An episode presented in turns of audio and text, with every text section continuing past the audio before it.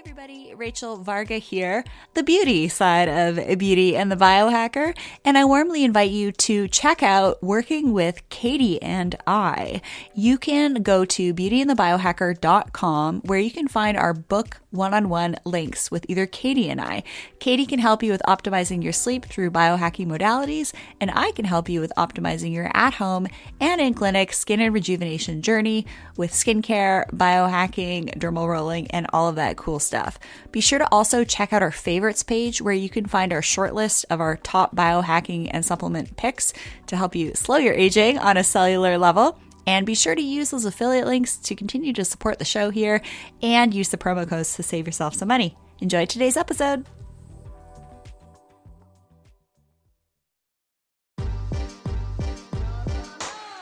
Welcome to another episode of Beauty and the Biohacker, where we explore the latest tools and trends in self care, aesthetics, and peak performance to help you live your most beautiful life from the inside out. I am your co host, Katie Moore, the biohacking side of Beauty and the Biohacker. I've got three years of experience self experimenting in the space of health and wellness technology. And my mission is to help you achieve success without sacrificing your health or happiness. I do so on my YouTube channel, Katie Type A. And I am the beauty side of Beauty and the Biohacker. Welcome if this is your first time tuning in. My name is Rachel. I'm a board certified aesthetic nurse specialist with nearly 20,000 procedures under my belt and over 10 years in the industry of aesthetics and rejuvenation. I love helping people look good and feel good using the latest and greatest clinic backed technology available today. But I also love helping people figure out what they could do at home and in clinic through virtual consultations available at rachelvarga.ca. And in today's episode, we welcome our very special guest, Landra Bickley Eliopoulos. Now, she is a UCLA trained mindfulness facilitator, people and leadership consultant. She's passionate about developing people through mindfulness practices, helping them learn to manage stress in a skillful way, adopt a growth mindset, which is something we all could use these days, build emotional intelligence, and cultivate resilience. Now, Landra blends 20 years and more of leadership experience from top companies like Target, Lululemon, and One Medical with 15 years of direct experience with embodiment practices like yoga, mindfulness, meditation, and somatic experiencing. And we will get into all of those in just a moment. She's also the founder of Mindful HR, where she leads mindfulness programs, leadership coaching, and people development. So, welcome to the show, Landra. We are so excited to have you. Thank you. I'm really excited to be here with you both. So this is such a unique time uh, at the end of the year as we start to think about New Year's resolutions, as we really start to kind of turn within and think and reflect on the year past. And there have been a lot of crazy changes for so many of us. So I know that for me, diving into a more meditation, you know, and mindfulness practice has been helpful in guiding me through this time. And I am just so curious if, you know, you could kind of walk us through your first experience with meditation and what was your particular impetus for starting? Mm. Yeah, you know, it's interesting. I, I, actually have to take a step back and kind of talk about my entry point through to meditation was actually through the door of yoga. Um, I was somebody that, you know, you mentioned my bio. I've been in HR for a long time, kind of just who I am for my friends and my family is give, give, give. And I was starting to hit a point of burnout and realizing I wasn't taking care of myself. And a lot of that kind of stress, I was living a lot in like my head more so than in my body. And so in a yoga practice, there's usually a little bit of time at the beginning and then at the end to kind of drop in and to be in more that meditative state. And the more that I, I started paying attention to that, I was like, wow, I actually feel more calm. Like, oh, there's something happening here. And so it was probably about a good 10 years into my yoga practice that I actually then got interested in curious in meditation and started literally just finding, you know, meditations online you know, finding um, things through, um, you know, different recordings, different people that were leading. And so, yeah. And, and, when I, you know, it was hard. It's not an easy thing to do. And, you know, over time, um, I started doing uh, teacher training and yoga. And then again, I was like, I really want to learn more about mindfulness and really didn't have the intention of teaching. It was just kind of more for myself. And um, through all that I learned and that, I was really realizing like there's a big benefit here. Um, really, you know, all the things you had mentioned in my bio, right? Being able to cultivate resiliency, realizing to that, oh, I actually can, you know, be able to respond versus be in reaction all the time. You know, taking that pause to kind of come back home and kind of gather myself back in my body and not live in my head quite as much. And um, yeah so that that's really kind of what what brought me to the practice of meditation. I love how you said moving away from just being in the headspace and becoming more embodied and i think i have a really cool question for you landra but what i will share through my you know 10 years of working with clients, helping them get the skin that they want using various in clinic and at home options like mm-hmm. lasers, you know, different peels, injectables, other non surgical, and sometimes uh, surgical options. So, there's a subset of clients I work with that are extremely vibrant and they definitely do have a type of meditation spiritual practice. This is a non-negotiable in the clients that I work with that really have that, you know, je ne sais quoi. They have they go mm-hmm. they walk into a room and you're like, what do they have? I want to get me some of that, right? That's what yeah. I like to call radiance. And that's that's really actually my true reason why I think I'm here is to kind of unpack that. So I'm curious, Landra, what inspired you to transition from practicing meditation to teaching it? And, you know, really, was there a particular teacher or transformative moment that helped to facilitate this shift in your work? Yeah, there there are a couple things. Um, first and foremost, my meditation teacher, um, my primary teacher is Jill Satterfield. Um, and she's based right now in Berkeley, but had um, been living in New York for many years. Um, I was lucky enough to find her just when she transitioned out west. Um, yeah, and I really think it was, you know, the embodiment piece. It's not just the meditation, it's in the movement, realizing that mindfulness can be more than the meditation and kind of a way of being. Um, and I had a really small group. I was really lucky. I think there was nine of us that went through the training. So a lot of time practice teaching you know a lot of um, you know feedback in the moment and, and, realizing i think why i teach it actually keeps me in keeps me honest and in my practice. This is something that if i don't practice i don't think it makes me that great of a teacher. I think people can kind of sense you know and kind of either connect with it or not. So that was one thing that kind of why i like to do it. And then the other thing at the same time i was still working um, actually in a healthcare technology company and people knew that was who I was. You know, actually, sometimes I would teach meditation um, when the opportunity arose. Um, and there was one particular moment where um, we were actually going through some layoffs, and you know, I had to deliver some tough news and be with some people. And one of the women, um, when I was meeting her ind- with her individually, she said, "You know, I know that you do the meditation stuff. I'm really overwhelmed. Can you just help me right now? Can we breathe?" And that to me was like, wow, there's a value here in bringing this into the workplace. And I think the other kind of part of my story too was being able to fully integrate who I was and who I am, both, you know, when I'm not at work technically, right? And then just like being able to bring my full self to work. Um, so yeah, I think both of those moments just really, and I have chills as actually as I'm saying it right now that really I love that. It's pretty mm-hmm. cool moving from practitioner to teacher. And I've gone through that as well. And sometimes when you get to the point where you should be teaching stuff, it's almost like people come to you and they're like, I want you to teach me this, this, this. And you kind of can have that imposter syndrome. It's like, oh, am I really ready? It's like, yeah, I, I felt ready.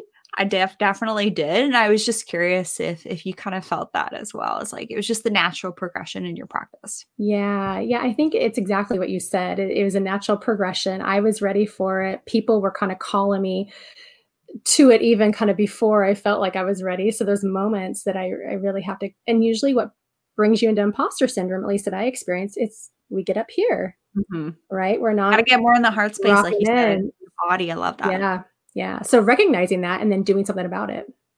Yeah. I love what you said about bringing your me- meditation practice into the corporate workplace. And so truth be told, I came from a corporate background. My fiance works for a corporate company, and that's actually how we connected initially. Yeah. And there is, you know, for a while, there was this, you know, drive to just succeed and work tirelessly. And managers are not given the kind of training that you might need to be able to deal with really difficult situations. You know, people yeah. don't just come in and they're not robots, right? Like they have families and backgrounds and you know there's uh, family emergencies how do you unpack all of that as a manager as somebody who comes in and needs to show up for work every day. So i commend you for the you know brainstorm of an idea to bring mindfulness and make it accessible into the workplace. And i know that is really the platform of mindful hr so can you kind of walk us through what your company does and how you know how far are you able to reach people especially given the circumstances of uh, you know the pandemic these days hmm Yeah, yeah. So mindful HR, um, I started it um, as a way to kind of bring in my own consulting. Um, and HR is quite broad. And what I was recognizing, I've done so many things, but really recognizing where I get the most out of it is really the development of others. Um, so I wanted to spend my career doing more of that. Um, and yeah, so whether it be leadership development, whether it be designing manager training, um, whoever typically, you know, I and it's it's great being clear about who I'm interested in working with, but the people that tend to find me tend to really be companies that are more people focused. They're not like, oh, well, I guess we need to have HR, so I guess we'll call, you know, they're like, no, we really want to do right by our people um, and we need to give them tools. Um, so that's how it started. And then you know as i progressed into more teaching mindfulness and meditation i'm like there's some room here to kind of bring some programming. So um, i will sometimes and that's how you and i met. I'm leading meditation in corporate settings. Um, i was pre-pandemic sometimes doing team offsites where we gather and actually it was blended some mindfulness stuff self-awareness emotional intelligence with some leadership work as well too and, and, kind of sometimes goals that they had for their quarter gathering that sort of thing. Um and yeah how it's changed in the pandemic now you know it, it's now we're all in these little boxes and we're in the space that we yeah that we work and we live is all really compressed.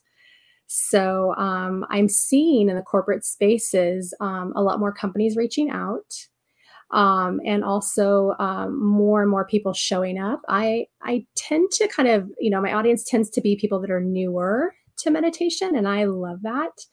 Um, and it usually is those people that are like, I've never done this before, you know. So it's kind of like I'm getting a lot more of those people I think than I have in the past. They're coming with a sense of curiosity um, and also kind of a little bit of like some skepticism too. I would say kind of a blend you must love the companies that reach out to you that are wanting to incorporate mindfulness into their HR services. That must be like a big green flag for actually a company that you want to support, yeah. which I think is wonderful. And I actually have a number of clients who do HR work. And I've, you know, asked them a couple times, you know, what is it like for people right now? They're going through big transitions. So you are really in a very uh, wonderful role to be able to help those that maybe have never taken the time to develop yeah. strategies to help them evolve, to help them become resilient. So I don't think you necessarily understand the impact that you might be mm. having on people's lives that especially when you mentioned programming we are heavily programmed in this day and age. I mean, what are we being shown on our phones? That is designed for us to see things in a certain way. So I just think it's absolutely beautiful the work that you're doing. So, my question for you is I've been doing deep psychological work for the last 10 years with a fantastic psychologist. She's actually relatively famous, has worked with, you know, all sorts of people from all over the world mm-hmm. for a very long time. And so I'm very well versed in, you know, many types of meditation. And I'm just really curious is there a particular style of meditation you prefer practicing on your own versus when you're teaching? Mm, yeah. Yeah. You know, it, for the most part, I would say I'm at the point where I'm doing more open awareness practice. So, meaning that it's really just allowing kind of whatever's I'm noticing to just be there, you know, and kind of whatever grabs my attention as long as it's in the present moment. Now, I'm sure you ladies both meditate, you both know, like it's not about shutting the mind off. It's not like all of a sudden there's no thoughts. we get lost in them. I get lost in them. And then it's like, you know, finding my way back. Um, but what I teach typically is more, you know, it's guided. It usually is instruction that, you know, helps people come back to a particular anchor. Um, lately, I've been talking a lot about, you know, especially in the workplace, I, I you know, the meditation piece, I talked about the embodiment. We talk a lot about using the body.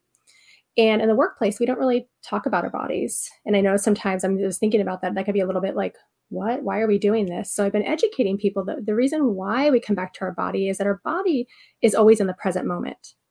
It doesn't have the ability to time travel like our mind does. So, um, yeah, I tend to kind of work with whatever's in the environment. Sure. So the way that I practice is body, mind, spirit, energy, all of that encompassing, whether, you know, it's interdimensional, whatever. I mean, we the sky's the limit with this, but what do you do? So for example, what's your morning and evening routine? What, like, what does that look like? What yeah. does your specific practice look like? Yeah. Yeah. Usually um, I start out on my mornings with it. Um, and there are days where sometimes I'm not able to sit in the morning because of whatever goes on. Um, so then I will make it an evening practice. Um, yeah, I have a same chair that I sit in. Um, I, you know, typically like to sit with my legs cross-legged. Um, I usually kind of do a little bit of like movement, rocking the body, whether it's a stretch, kind of, you know, getting into um, kind of finding my zone. I also, the other thing too is um, the ritual I like to kind of couple it with is uh, drinking warm lemon water in the morning. So those are kind of two things. And I that's the other thing I kind of tell people to do is create like those if then habits. If I have my lemon water, that's a cue, then I will meditate. so it's kind of like that conditioning. Um, and then I usually will allow the breath to become a little more expansive, get curious about what my breath feels like, if there's one particular place I'm noticing it the most. And then I, I don't know how to say it. I just kind of let myself from the breath wander on into whatever's right around me. So, know? like, how long does your uh, personal practice like last? For example, I do thirty minutes. There are some occasions where it's shorter. There's some occasions I played with like making it forty five minutes, but thirty minutes has been like the the good amount of time that I don't um, stray away from doing it. Gotcha. And where are some of your favorite places to meditate and why. So, for example, um, I personally love to find places in nature where I just feel like yeah. the energetics are slightly different than other places. Some people can definitely feel that a little bit more than others. So I'm just curious uh, your take on the the places where you meditate and why. You said it. It's nature. Yeah, absolutely. There's a park just up the street from me. Um, I'm here in San Francisco, and I can see from this space um, Alcatraz and the Bay Bridge, and but it's a really special place. You look around, and there are just a variety of trees and flowers. Um, and so, even before you know, I say I you know stop and meditate, it's kind of mindfully walking through that space and taking everything in through my senses from what I see through my sense of sight, but also what do I hear? What do I smell? Um, yeah. So you probably- find that you can kind of meditate anywhere. Yeah, I do. I do. And I think, you know, in that space, it's usually um, my eyes aren't closed. I usually just kind of cast the gaze down a bit because it's an urban city environment. it's a little bit hard, right, to just blindly close your eyes. yeah, it's, it's crazy. Like for me to yeah get to that point where I can fully empty, I literally have to drive three hours out of cell reception in my Jeep, take my bear spray, my air horn, mm. all that mm. stuff, have all the gear, and really have no um, sound of humans, right? So cars, dogs, airplanes, traffic, yeah. things like that. So that's a little extreme. And it's so different for everybody. But I've had to cultivate not having to do that because of certain restrictions. And so that's been interesting in my practice as well. I was just curious if you've kind of gone to those extremes where you have to take yourself out of certain situations in order to like really empty yourself mm-hmm. and then be able to recharge your batteries, if you will. Yeah, when you're talking about that, that's definitely like a retreat. I've done um, many like seven day um, has seven has been the most, but even like four days um, silent retreats, and they're at retreat centers, you know, that are fully in nature. Um, you, like you said, unplugged from um, modern society. I mean, that includes giving up the phone. Um, it's an option, but I absolutely love it. That's the best part. It's like I know, no right? EMFs or other people's yep. EMFs or Wi-Fi or Bluetooth. I'm like, oh, I feel so much better when that happens. and it's interesting then to notice the impulse of mm-hmm. the, you know, oh, I, you know, but why is that? Oh, I don't really need it, you know. And so, kind of then it's like the deprogramming a little bit of everything that we do in a daily life. Mm-hmm. Yeah. Well, I certainly want to talk to you about the you know benefits both physical and mental of meditation but first i just had a question that i have always like secretly wanted to ask a meditation teacher and have never had the like chutzpah to do but i'm feeling the impulse right now so as you know i'm a biohacker yeah. and i love the idea of going out and just being able to drop into nature but I get a little help. So I've got about three devices that I use to create neurostimulation, bone conduction technology, binaural beats, like you name it. It is the cutting edge devices that like are supposed to help you get there fast. Yeah. So my question to you, and I'm going to ask you to answer openly and honestly, and I, I'm not going to ask you to speak for the entire meditation community, but maybe you can give me a sense of what do meditation teachers really think about this? Do they think it's a watered down version of meditation? Mm. And feel free to be open and transparent because no, don't hold anything back. Yeah. no, I think that, you know, any meditation is good meditation. You know, I think that, um, you know, for some people, mindfulness is not, doesn't work, doesn't connect with them, right? There's mantra based, there's so many different types um, I think we're at the point now with technology, and I haven't spent um, time dabbling in that area. When you and I talked, I was like, I am curious. Um, but I think people, you know, whether you are like, say, you're data driven or you just really want the feedback right away or to kind of see the statistics, wonderful. You know, I think that, you know, if that helps you open the door and kind of find your way there, um, then I don't think there's anything wrong with it. Um, now, mindfulness definitely looks us where has us look at where we have attachments and where do we have aversion so i think if it's like okay i can only meditate if i have this device that might be something right where we're kind of mm. overly rotated on it um, yeah. Yeah no i i hear you on that and i think that you know the design of these devices the intention might be pure but i do question the dependency that people including myself get uh, you know when it comes to needing these things to be able to reach that zen like state right? Yeah. so i just thought this was kind of you know a good jumping off point to really talk about why you're meditating to begin with. And mm-hmm. I think mm-hmm. this is a great transition point to talk about some of the health benefits. I know you're a leading expert in this, and I'd love for you to, you know, really tell me about what are those physical changes we're going to see and how long do you actually have to meditate? Do you need to be like a Buddhist monk meditating for 40 years like Dave Asprey in order to feel this impact? Or can yeah. can this happen in short you know periods of time? Or it's like you have to do cardio for at least 20 minutes before you start to burn fat. Exactly. It's like we put these like set time parameters yeah. on ourselves but is that really the point Mm, right, right. Yeah, you know, it's interesting. Um, when you look at like research that's been done on the effects of mindfulness um, meditation specifically, I mean, it's still fairly in its infancy stage. I think around like the late 90s is when you started to see a lot more research studies starting to take place. Um, the other thing I would say too, and, and I know a lot of my teachers have cautioned me and also in the teaching of it, is that, you know, this isn't a cure all because, you know, there's sometimes that too, like, oh, you know, if I do this, then, you know, which if there was something that would cure everything, I think we'd know it by now. or like that magic beauty cream that just all of a sudden gets oh. everything age related overnight. Yes. Mm. Yeah, just one mm-hmm. application and you're good. yeah. So, you know, in the studies that they have done, they've seen, you know, positive effects, whether it be on our immune system, uh, whether it be on, you know, the heart rate. So, you know, finding our way out of a stress response um, and, you know, bringing down blood pressure. Um, what's happening what I, I, think and i find really empowering and i like to share with people but what they're finding about what's happening to the brain is over time um, the hippocampus which is the area responsible for our memory and our learning center that gray matter starts to expand. And then the amygdala which you probably have heard of before that's that fight or flight also known as a reptilian brain.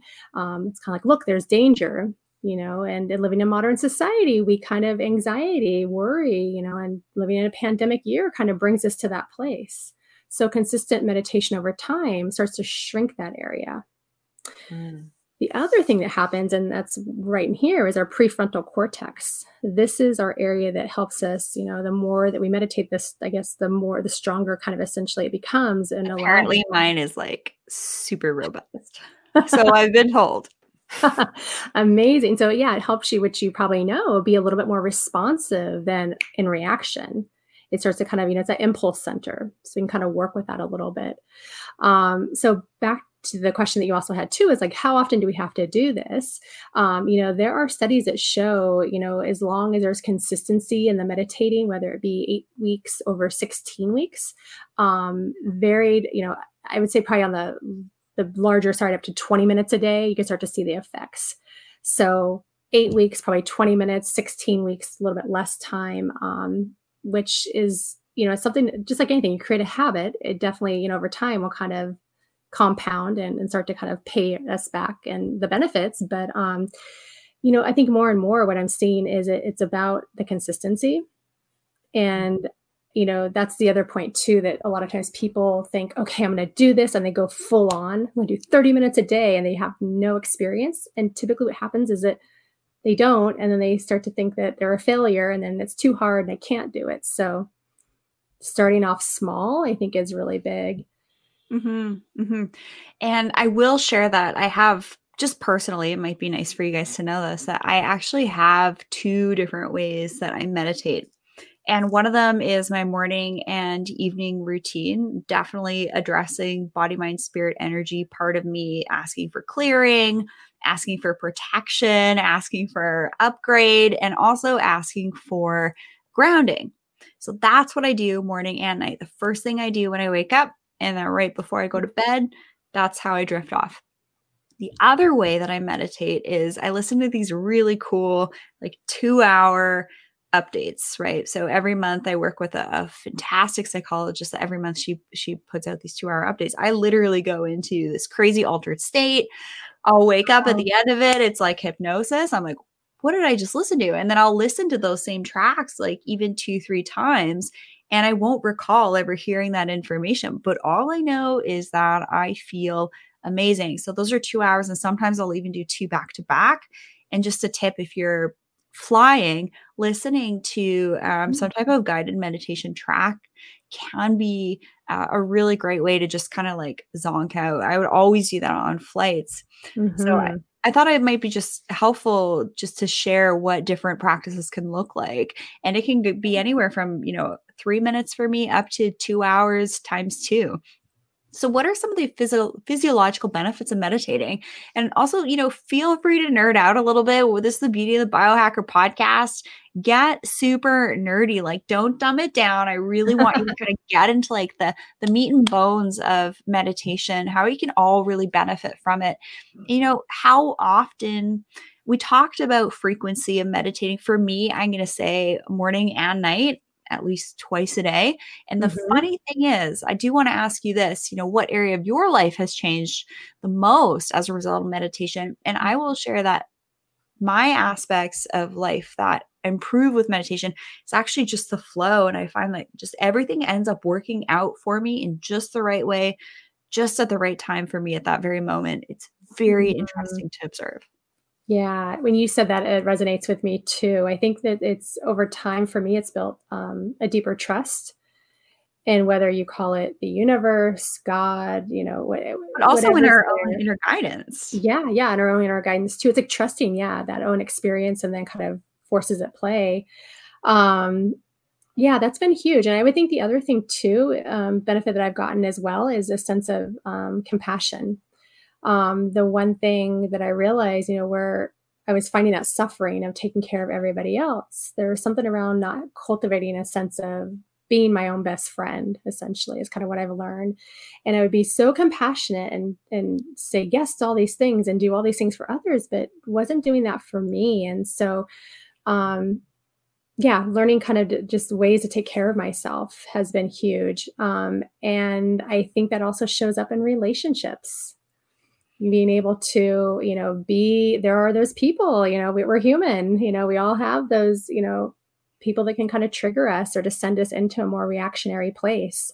Um, so being aware of that, you know, what are the cues in my body that, you know, kind of tell me that, you know, okay, I'm feeling that, right? And then to be able to take a pause, you know, find that that place to kind of, you know, then come from a more balanced um, response. Mm. And sometimes the best response is none at all. so it just, you know, depends over time.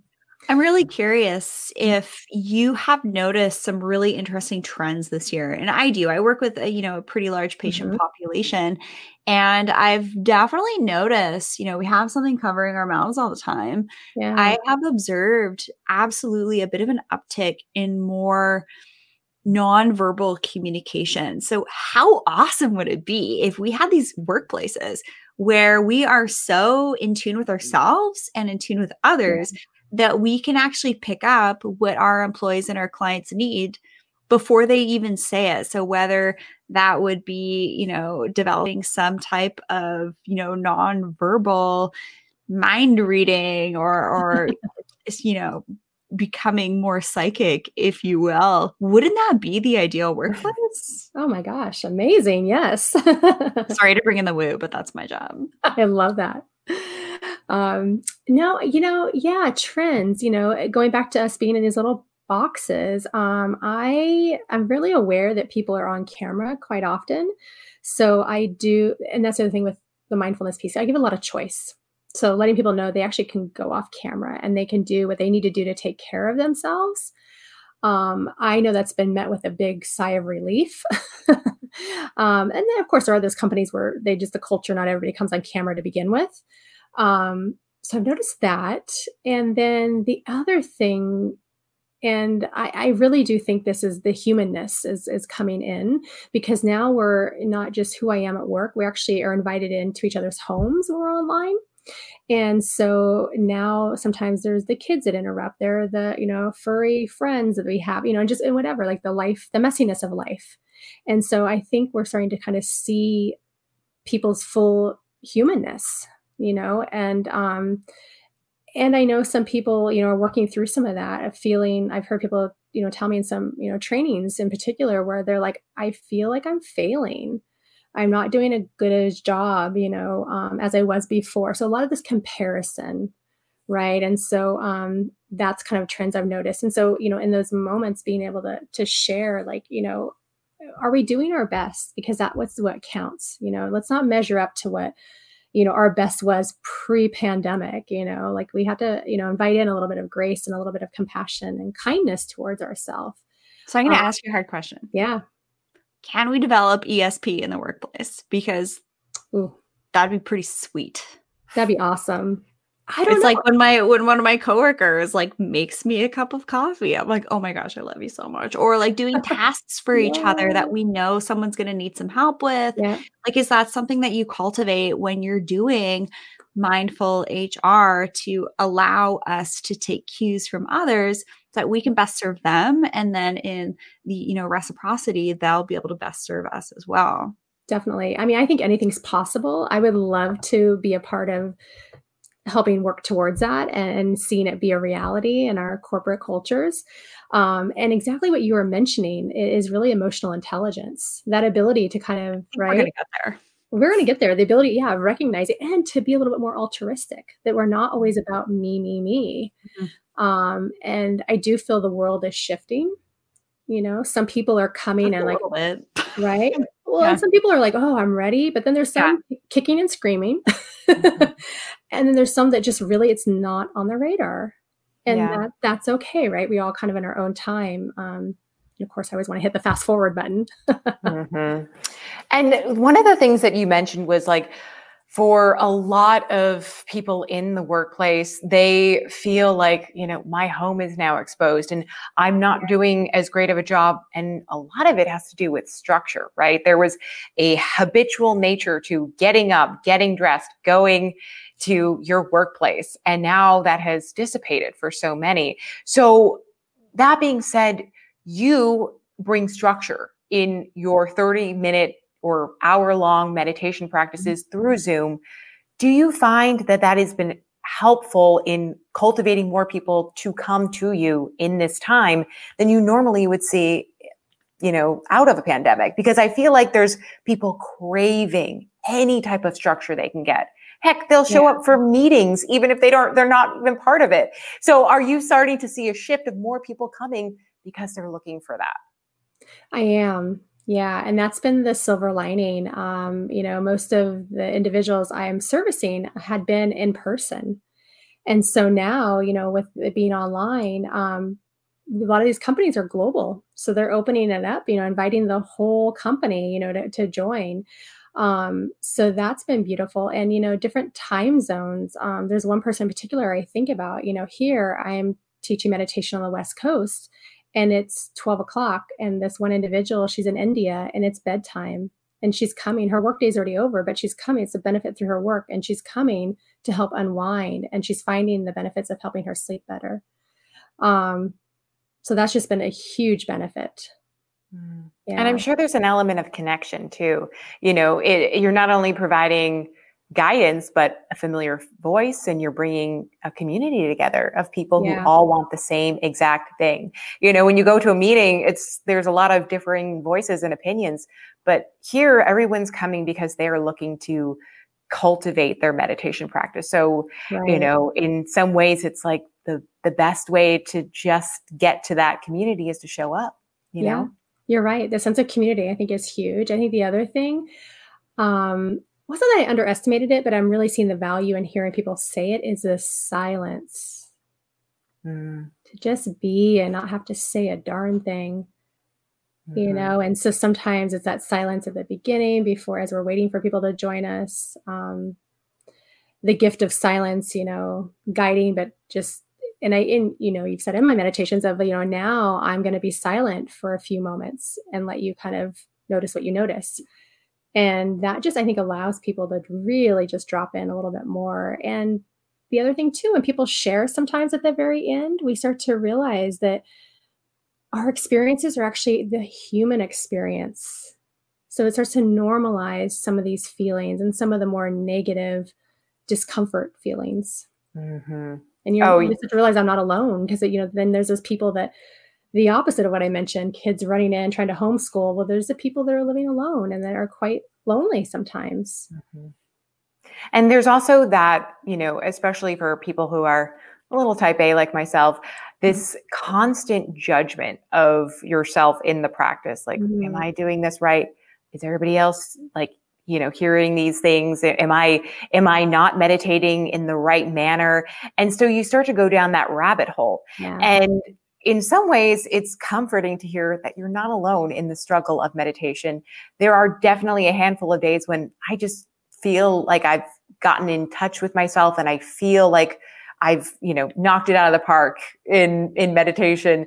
And other days I just can't even get past my own thoughts. So yeah. it's refreshing that you do open up people to share their thoughts because it's, you know, sometimes it's a struggle and it's it's nice to know that you're in the same kind of uh, company, I guess, so to speak. Very true. Yeah. Would you say that people are meditating more or less, especially this year? I know for me, I have seriously had to upregulate how much meditation I'm doing in order to stay grounded, balanced, centered, and aligned in profound ways that I do need to. So I know for me personally, I have. And I'm just curious if you have, and also the clients that you work with. Yeah, no, for sure. I'm seeing, I mean, gosh, my mom and her friends in their 70s are starting. This is a thing they thought, oh, I don't know about all that. Now they're open to it. so I've seen that. Um, the regulation piece, oh my gosh, absolutely. You know, whether, you know, if I'm not meditating, you know, it's kind of being aware of when I'm feeling ungrounded, what are those practices I come back to? And one very simple, I was talking to a girlfriend, she's a single mom, and I was like, oh, I have no time. I was like, Do you want to tell you want me to tell you what my practice was today? It was lying on the ground, literally on my back. I had my knees bent, and I just wanted to feel the support of the knowing that the earth was somewhere below me you know, and um, those walks that we talked about. Um, taking a bath at night i also find too as a way to kind of you know let go of the day that is really kind of nourishing napping red light therapy actually really does it for me for my evening baths when i have my red light therapy going on it's like mm. Getting ready for the wind down for the end of the day it's like himalayan rock salt lamps everywhere I think it's important to just spend a, a hot second talking about yeah. getting ready for sleep. Mm-hmm. Which yes. is one of the most important things that you can do for your health, by the way. totally. And also another favorite of mine, my bed just happens to be against the wall, is um, flipping, laying on my back and legs up the wall. So mm. it's kind of that, you know, letting the blood flow back down towards the heart, but also it just is again, kind of arms out, just kind of letting go and receiving but yeah, we just send these little cues to our our bodies that you know now is a time to wind down. You know, getting rid of or not getting rid of, but definitely limiting the amount of blue light, whether it be on computers, smartphones, before mm-hmm. bed. That um, Arianna Huffington talks a lot about sleep kind of revolution and like what she's working towards and, and hearing her speak she's encouraged me to say that my phone does not live in my bedroom it has its own little night night spot in my living room. and um, that's been a great ritual too. Yeah. yeah. If you're watching the video, I have like these crazy, awesome, brand new blue blockers. They make my yeah. eyes look all red. It's pretty neat. Well, Landra, before uh, we wrap things up, uh, I just want to thank you again for taking time out of your very busy schedule to come on our podcast. And we would be honored if you would just do a very short meditation for our listeners, just to kind of give them a preview of what your company and what you have to offer. And before we do that, can you just let us all know where we can find out more information about you? Yeah, absolutely. Um, you can go to my website, which is uh, mindfulhr.com. Um, my email literally is landra at mindfulhr.com. Awesome. All right. Well, I think we should drop in right now. I'm feeling ready. And uh, yeah, thank you again so much. We have had a, just a blast talking with you about all things mindfulness and meditation. So I hope everyone enjoys this beautiful meditation by Landra. All right. So, um, looks like you're both seated. I would say find a comfortable way of being. You might kind of, you know, rock side to side until you eventually find sense of equilibrium in your own body and you can close your eyes or you can just softly focus your gaze on one thing and noticing your feet touching the ground all the points of contact of your body and the chair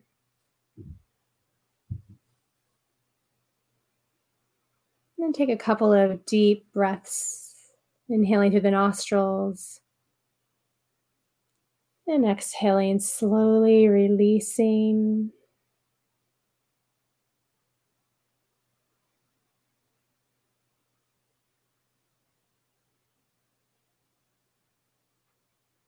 And just allow your breath to return to its own natural rhythm.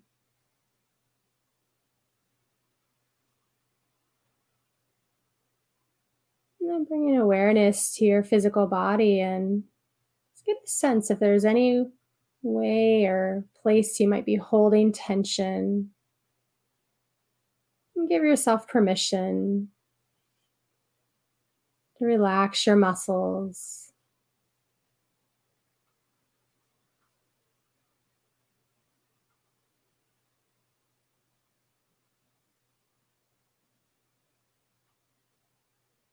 Sensing your shoulder blades melting down and back.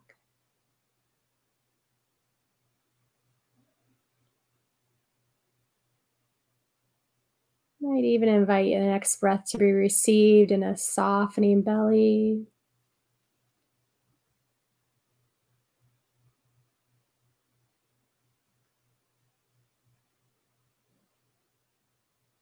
There's nothing to do and nowhere to be, but just to notice this moment.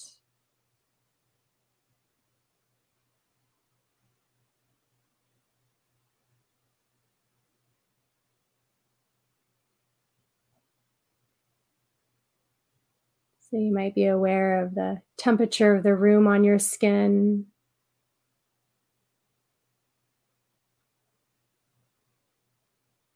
maybe you notice a particular scent that fills the room.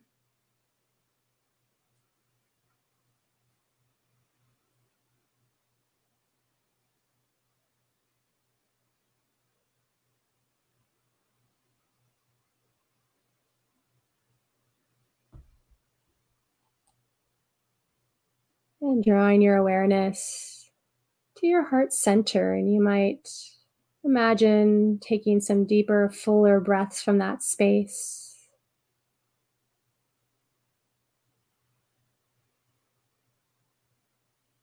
And just checking in and noticing what it is that matters the most to you in this moment.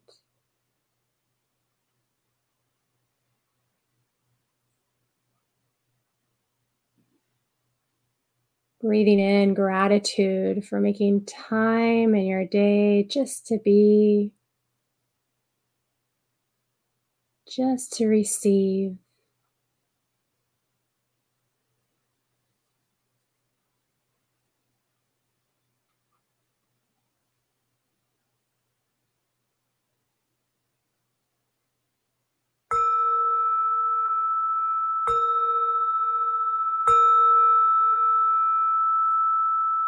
Allow your eyes to open.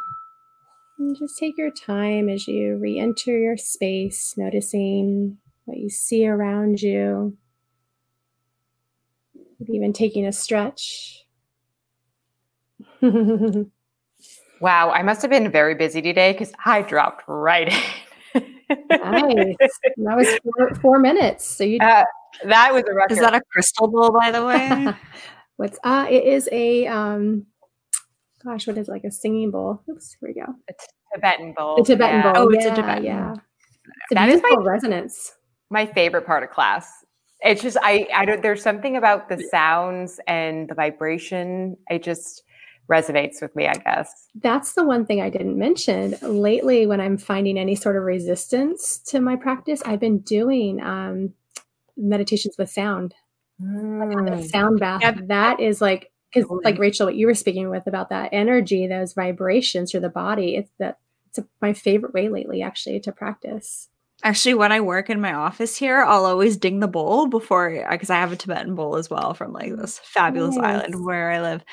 And uh sometimes this might sound a bit woo to some people, but maybe not to others. When you have different bowls, you then sing to that frequency. But yeah, I've been diving a ton into music, getting back into my, you know, playing guitar and getting back into our instruments, I feel like is something that like I've been playing guitar since I was 10, but you end up taking these hiatuses from these instruments that we've been playing for so long. And I Mhm. just love to in, encourage everyone who's listening that if you have played an instrument before in the past and made you feel good, do more of that. Do it again. Yeah. for it. Well, and also the great effects it has too on our brain playing music. And like you said, you remembered it from the past. It just it's there. Got to Yeah. bring it back. Yeah. Well, this has been such a pleasure. And I thank you so much for all that you're doing for the meditation community. And uh, mm. we'll be sure to include links for our listeners on how to find you. And, uh, and yeah, thank you again so much, Landra. Yeah, thank you both so very much. It was a pleasure speaking with you and being a part of your podcast.